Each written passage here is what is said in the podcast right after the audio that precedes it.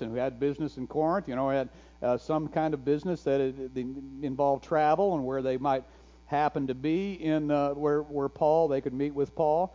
And if that's the case, her people might be business associates, might be employees, you know, or, or something like that. But whoever Chloe was, she's obviously known to the Christians at Corinth. Just refer to her; they know who she is. Paul knows who she is. Chloe's people. I, I heard one preacher make a compelling point about Chloe. It really doesn't matter. And here was his point. It really doesn't matter who Chloe was. Her people are everywhere. Chloe's people are everywhere. No matter where you go, Chloe's people will be there to give you the straight scoop on what's really going on at the church. Especially if it has to be related in hushed tones. And what they're reporting is a church, in this case, divided by loyalties to various Christian leaders, Paul himself among them. And when you, you think about this, you can understand why some would feel a particular loyalty to Paul. I mean, he founded the church, he, he spent a year and a half there. Uh, but after Paul came Apollos, and all the biblical clues uh, lead us to believe that Apollos was a uh, more gifted orator, more gifted speaker than Paul. Uh, Paul, by his own admission, and according to his critics, right, was uh, not an overwhelmingly impressive speaker. Although when I read Acts, and you know, the actual sermons of Paul in Acts, it doesn't seem so unimpressive to me. But he himself says, and, and his critics said, he wasn't that great of a, of a, of a speaker. Uh, so when Apollos comes along, and he is, you know, he, he is an orator, and he's apparently trained, you know, as a you know, as a, as a rhetorician, you know, and as an arguer, you know, as a you can see why some might well no, we're fans of Apollos. He's he's way better than than Paul. He's you know, he's easy on the ears. He can he can keep your attention. Paul, you know, it's verified. Somebody fell asleep on him, fell out of a window, right? He's you know Cephas is the Aramaic equivalent of Peter. And it very well may be, it, it's not certain, but it very well may be that, that uh, Peter also visited Corinth after Paul's departure, and, and so some may have preferred the teaching of Peter and exalted, not just liking him as a teacher, but exalting him above the others, so that, you know, while there's no hint at all that any of these were at odds, and of course I'm leaving out Christ now, you know, the party of Christ. He's obviously not one of the teachers at Corinth, but somehow people were identifying with Christ in distinction from the others, you know, saying so there's no hint that there's any kind of argument or theological differences between between Peter and, and Paul and, and Apollos. There's nothing like that, but they're so they weren't at odds with one another, but the people who identified with these various factions within the church were at odds with one another somehow and considered themselves superior uh, to others based on their allegiances or you know who they who they followed. You know, being a fa- being a favorite of their being a follower of their favorite made them better people, better Christians, better more sophisticated, more right, more advanced. And it strikes me that while Paul does, he really does mean to put an end to these divisions, it's not just the divisions, when we follow his argument, it's not just the divisions he means to rid the church of. I, he's going for something bigger than that. Um, he's going for a change of thinking that, sir, it will address the problem of divisions. But it's also a change of thinking that's going to be much wider in application than can't we all get along. If they buy what he's saying, it's going to solve more problems than just the divisions because he kind of goes underneath. It's not just can't we all get along. Uh, he's basically argues that when people get big in your eyes, in their own eyes, when people get big, Christ gets small. And that's a problem whether there are divisions in the church or not. It's likely to manifest itself in, in you know divisions, but that's not the only manifestation of, of that problem, as, as you see as you work through the book. In, in other words, if there were, if at Corinth, there were no party of Apollos, there's nobody saying, I follow Apollos. And there's no group of people that says, we're, we're followers of Cephas. And there's no party of Christ that somehow sets itself off from the others. Instead, there were just an all unified church that referred to themselves as Paulinists. You know, we're the followers of Paul. I think he would have been equally horrified. You see what I mean? It's not just the problem of divisions. It's or if they had become the other way too, if they had become the perfectly the church at Corinth there had become the perfectly unified first Cephite church of Corinth. Or the uh, or the church of Apollos at Corinth.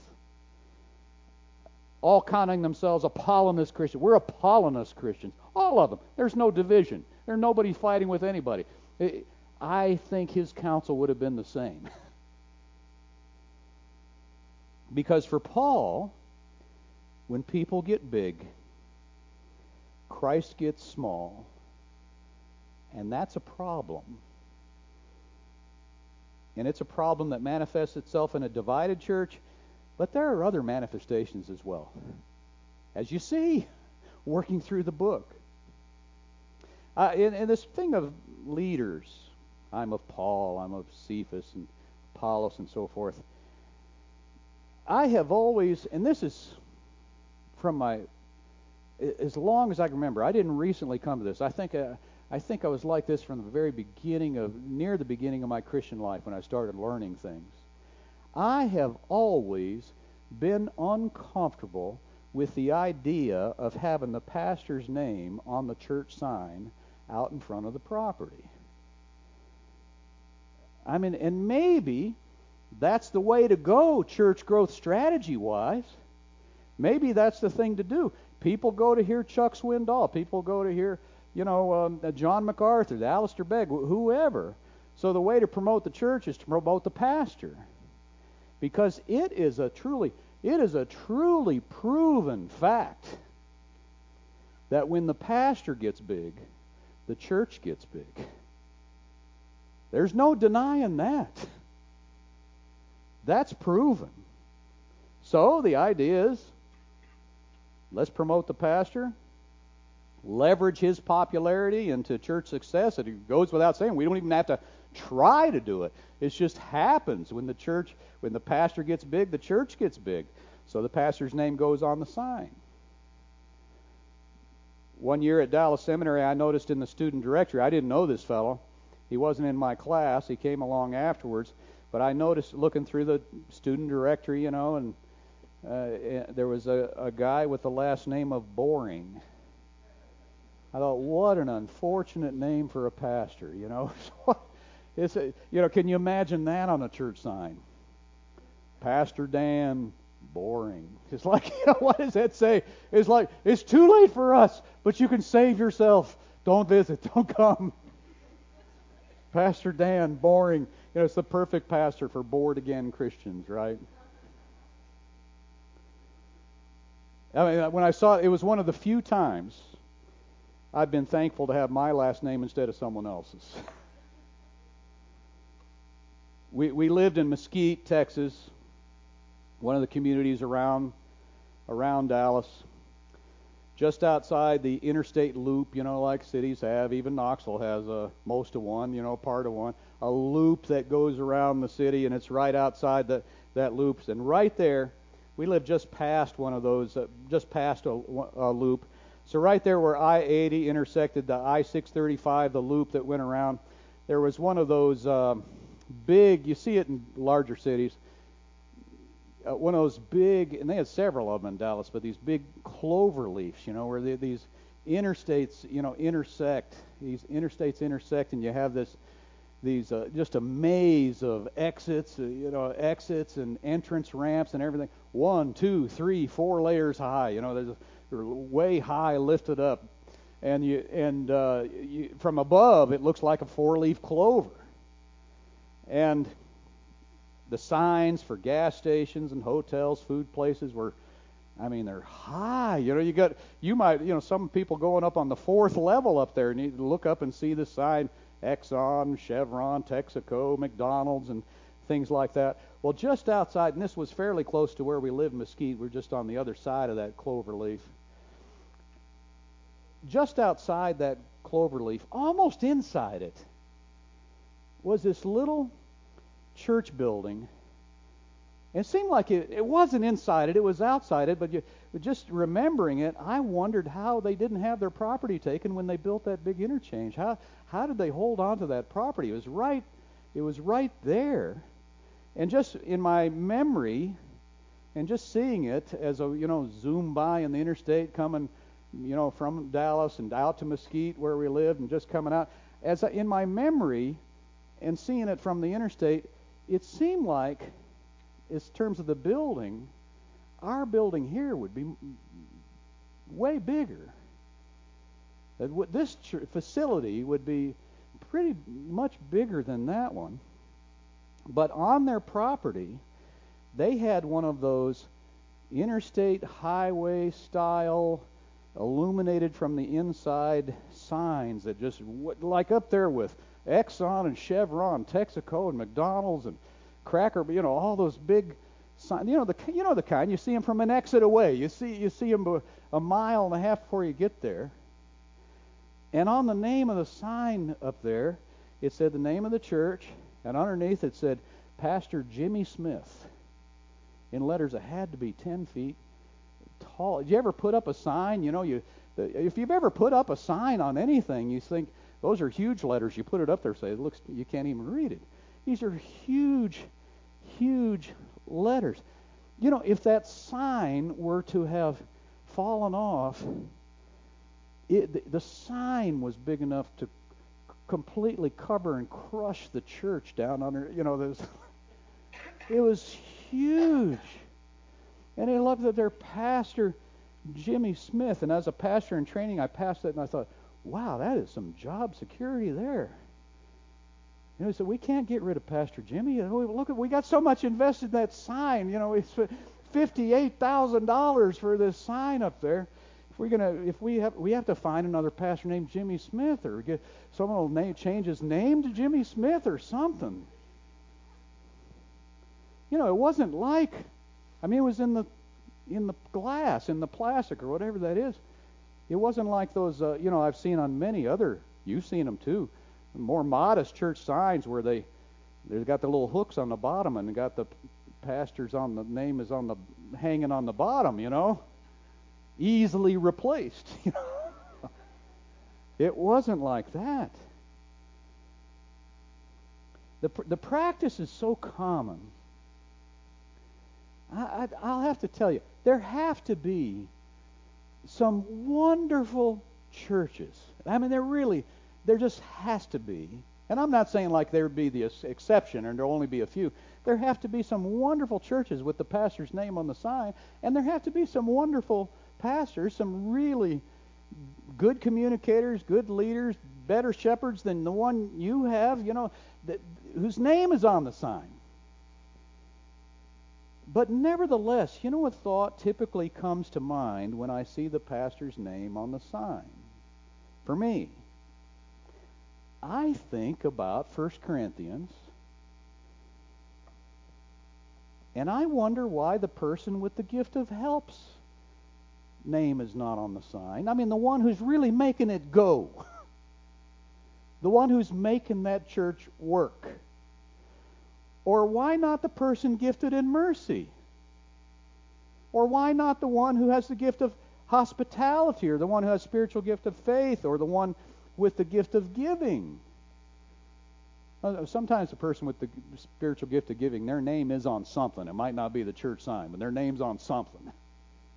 But why not? You know, why don't any of these churches sort of rotate whose name is on the church sign? The prayer warrior whose prayers are actually powering whatever ministry the church has. Why is it, ironically, as we consider 1 Corinthians,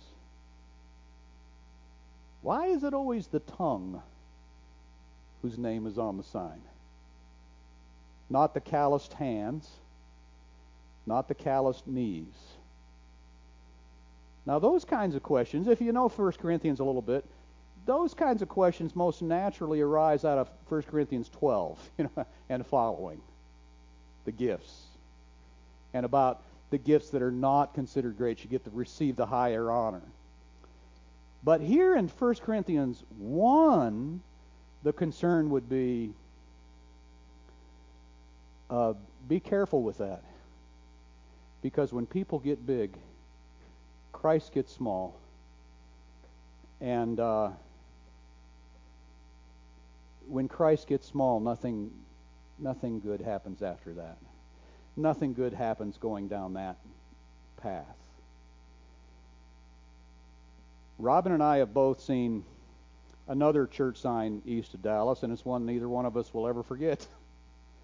It's not that I 80 one, it's that one on I 30 a little further north of, but on the way out of town going east, uh, that you'd see east of Dallas.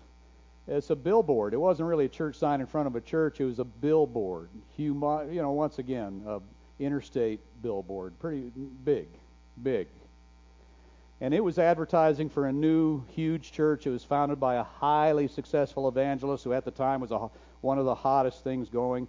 Kind of a prosperity, name it and claim it, charismatic fellow uh, by the name. I'll tell you his name. His name is Larry Lea, L E A, Larry Lea.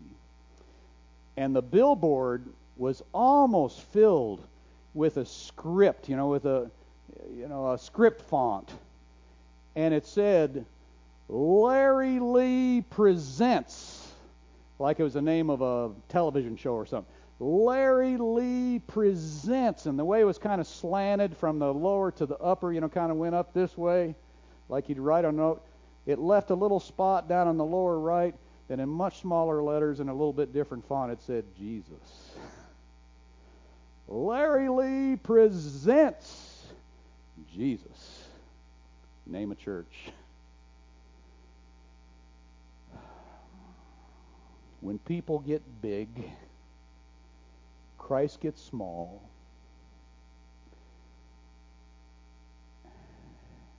And problems follow. And in that particular case, they did fairly quickly. Catastrophic and fatal ones, really, to, to the church. Whose name would have been on the church sign at Corinth? Well, as it turns out, that would have been occasion for a good church fight. That was the fight, in fact. There wasn't any sign. Several years ago, here in our own area, there was a church with a pastor who felt embattled, and who in fact was embattled. It wasn't just his perception. And this was a problem. And so the solution became to have all the leaders and all the elders and all the Sunday school teachers and everybody who's serving in a volunteer capacity in any kind of role to sign an oath of loyalty to the pastor. And most did, but some didn't. And those who didn't were expected to withdraw from their role, at least their volunteer role, their function at the church. And on a certain Sunday, those Sunday school teachers who didn't sign, those adult Sunday school teachers, other Sunday school teachers who didn't sign the oath of loyalty to the pastor, found the doors of their classrooms locked. And it went downhill from there. when people get big, Christ gets small. And when Christ gets small, nothing good comes going down that path. And that's true in your church, and it's true in your family. It's true in the really the confines of your own life. When people get big, Christ gets small. whether it's hero worship or whether it's even yourself who gets big.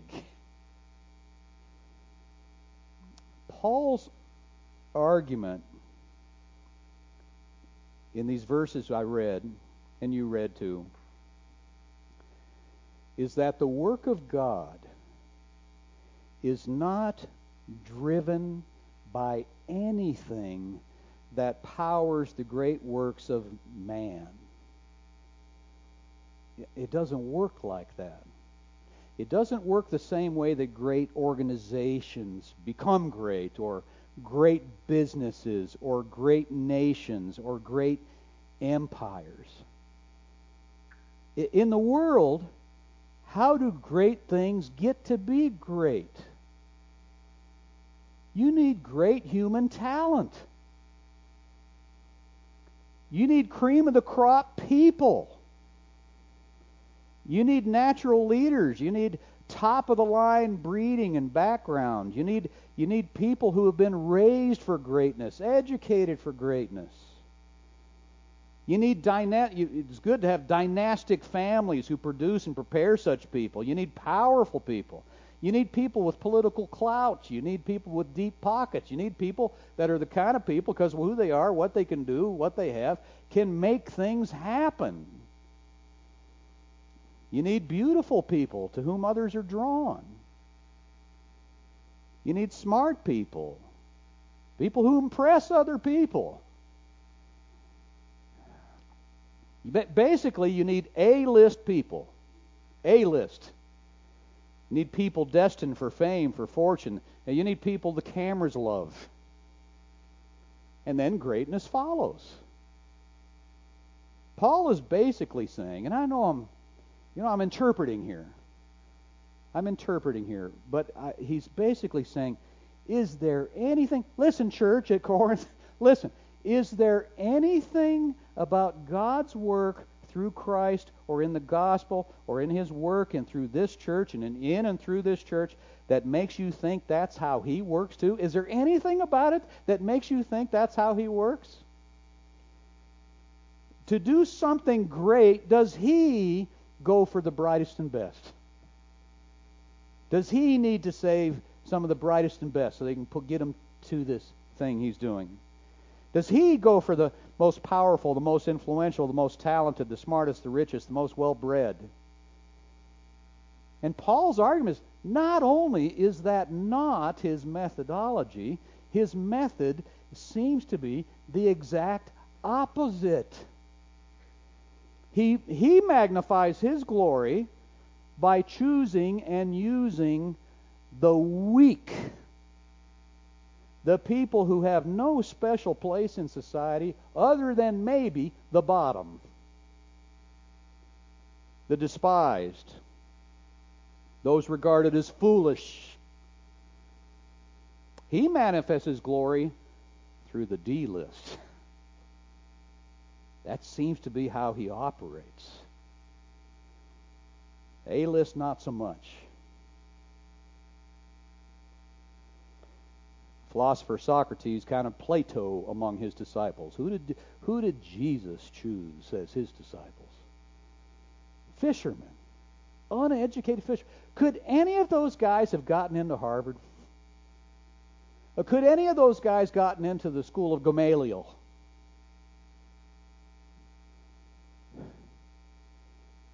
Paul says, you know, he basically says here, and this is an interpretation, why are you making so much of particular human leaders? And he says later on, look around you. Look around you from where you are now. You picture I picture the church of Corinth gathered and listening to this letter being read, you know, from Paul. He says, look around. Consider all these guys you're making much of, consider the talent pool from which they arose. For consider your calling, brothers. Not many of you were wise according to worldly standards. Not many were powerful. Not many of noble birth. He's saying to this church gathered, he said, let's face it, folks, when we all leave here today, when you leave here today, there's not going to be anybody outside uh, hoping to catch a glimpse of you or trying to get your autograph.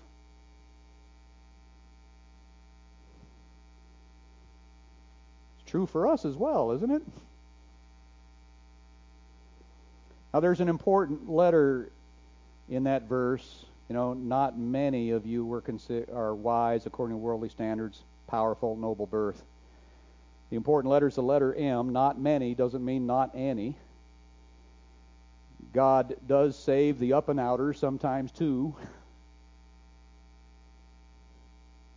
He's not a respecter of persons. He's not biased against either the poor and lowly, nor is he biased against the rich and powerful. But, but from a purely human perspective, it's easy to see the difficulty of the A list people coming to Christ for salvation, isn't it? It's, it's easy to see. Because you can't come with your accomplishments. You can't come with your merit. You can't come with your breeding. You can't, you know, you don't come with that. Well, you come with your sin. You, when you come to Christ uh, for salvation, you come, you bow the knee and you receive what you could have never gained on your own. You present yourself as someone in need. And you have to humble yourself. It's, it's, not a con, it's never a confirmation of human greatness. I'm so smart, I figured out this is the, you know, I'm so wise, I'm so this, I'm so that. It's a repudiation of human greatness. You say, I'm, I've got nothing before God.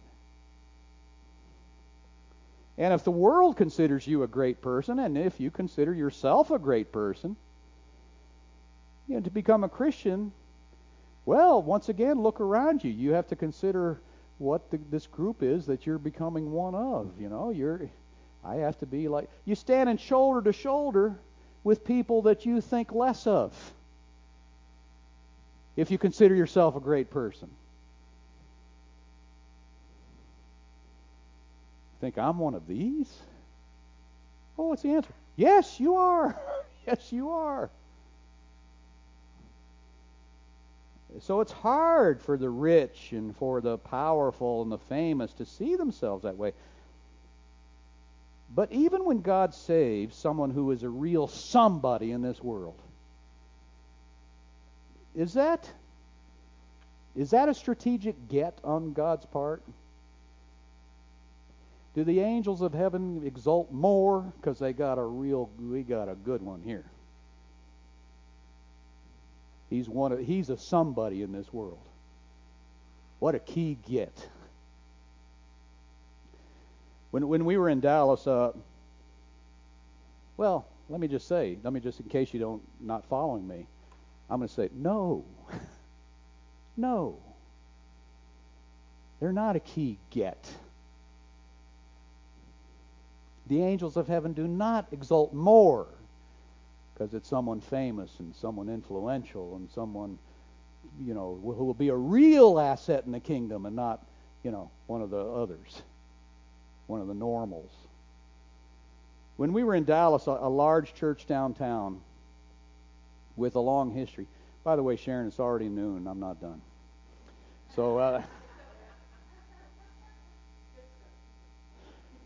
When we were at Dallas, a large church downtown with a long history, you know, it wasn't just a newly minted megachurch or anything, long history, was heavily promoting an upcoming worship service at which Rafael Septien was going to be baptized and become the 20,000th member of that church. Now this church, this church had a weekly attendance of around 50, um, I mean around 5,000 people, and they were saying he's the 20,000th member. That'll be a clue to what kind of church it was. I'm not going to say. So, what was so special about Rafael Septien other than him being the 20,000th member of that church? Well, he was the kicker for the Dallas Cowboys. he was the kicker for the, and it was even on the news. It was even on the news upcoming that Rafael Septien, this were kind of glory years for the Dallas Cowboys. This Rafael Septien, kicker of the Cowboys, is going to be the 20,000th member at this church. I mean, what a great get. I mean, you're talking about a significant conversion here. I doubt heaven got more excited because it was the kicker for the Cowboys and not the person who uh, trimmed his hedges and not the person who made his bed at his, at his home, you know clean the house.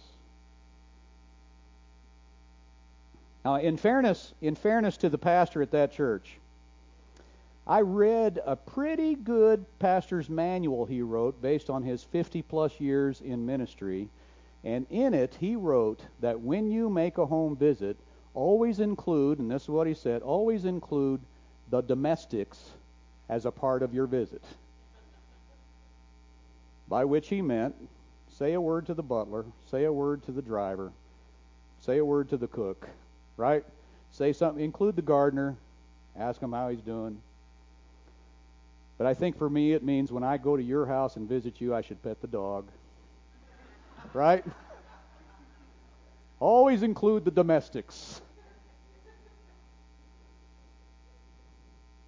Celsus was a second century Greek philosopher and a vigorous opponent of Christianity and, he, and uh, a critic of Christianity. And ironically, his works survive only in quotations uh, by the Christian writer, pastor, you know, theologian Origen, who wrote against him and quoted him in his work. And that's the only way we know what Celsus ever wrote and said. But we've got a pretty good idea of it. And one of Celsus' central arguments against Christian faith was who's drawn to it. Let me read a couple of statements. Typically, he says they are, quote, workers in wool and leather, fullers, and persons of the most uninstructed and rustic character. He says, you know, you, you know, people have to work with their hands because you know they can't do anything else. Not smart enough. They are quote the Christians quote are able to gain over only the silly and the mean and the stupid with women and children. Sorry, women and children. That's what he said. He's a pagan Roman philosopher. What are you going to do? He says the Christians are, quote, only foolish and low individuals, persons devoid of perception, and slaves, and again, and women and children. Uh, you know, you see his argument there. He said, look at the sorts of people who are joining him. What more do you need to know? Don't you don't want to be part of that? 17 centuries later, the philosopher Friedrich Nietzsche wrote, this is just straight out quote, Look at whom they worship, this God they worship. How foolish and imbecilic to follow one who died and then claim that death is victory. There is foolishness and there is foolishness. There is madness and there is madness. But to call death victory is the ultimate, ultimate madness of all. This is a pathetic deity, and he is followed by a pathetic people. Here's what Nietzsche misses, of course. And he misses it because he did not have ears to hear the gospel, nor did he want them. God chose what is foolish in the world to shame the wise, people like him. God chose what is weak in the world to shame the strong. God chose what is low and despised in the world, even things that are not, to bring to nothing things that are, so that no human being might boast in the presence of God. You know, you can call us pathetic if you want. You'll uh, you'll be unkind if you want to do that. They're pathetic. Those people, those Christians. You'll be unkind, you'll be ungenerous, you'll probably overstate the case, but there also might be an aspect of truth in it. But that makes our God all the greater. And because of him, verse 30, because of him, you are in Christ Jesus, who became to us wisdom from God, righteousness and sanctification and redemption so that as it is written, let the one who boasts boast in the Lord. When people get big, Christ gets small, but when people see themselves as they are, uninflated, without self flattery, without hero worship, that's so universal among us sinners, without self justification, without excuse, they're able to see Christ as He is, and He has never, well, He has been small. but he is not small. He has the name above every name. Every tongue will confess, every knee will bow. He's wisdom from God. He's righteousness for the sinner. He's sanctification for the defiled. He's redemption for the condemned. He's everything. He's everything in any church and in every and in any life uh, that will bow the knee to Him as Savior and Lord. Well, let's pray. Uh, loving Father in heaven, uh, correct us in any place in our thinking and doing in which people have become big and Christ has become small. Uh, whether it be in hero worship or in the bias of class distinction, or whether we ourselves in our own minds have become too big, our own wills, our own desires, our own ambitions, our own wrongly discerned narrow and immediate interests have become too big so that Christ has become small. Let us see ourselves as we are and Christ as he is.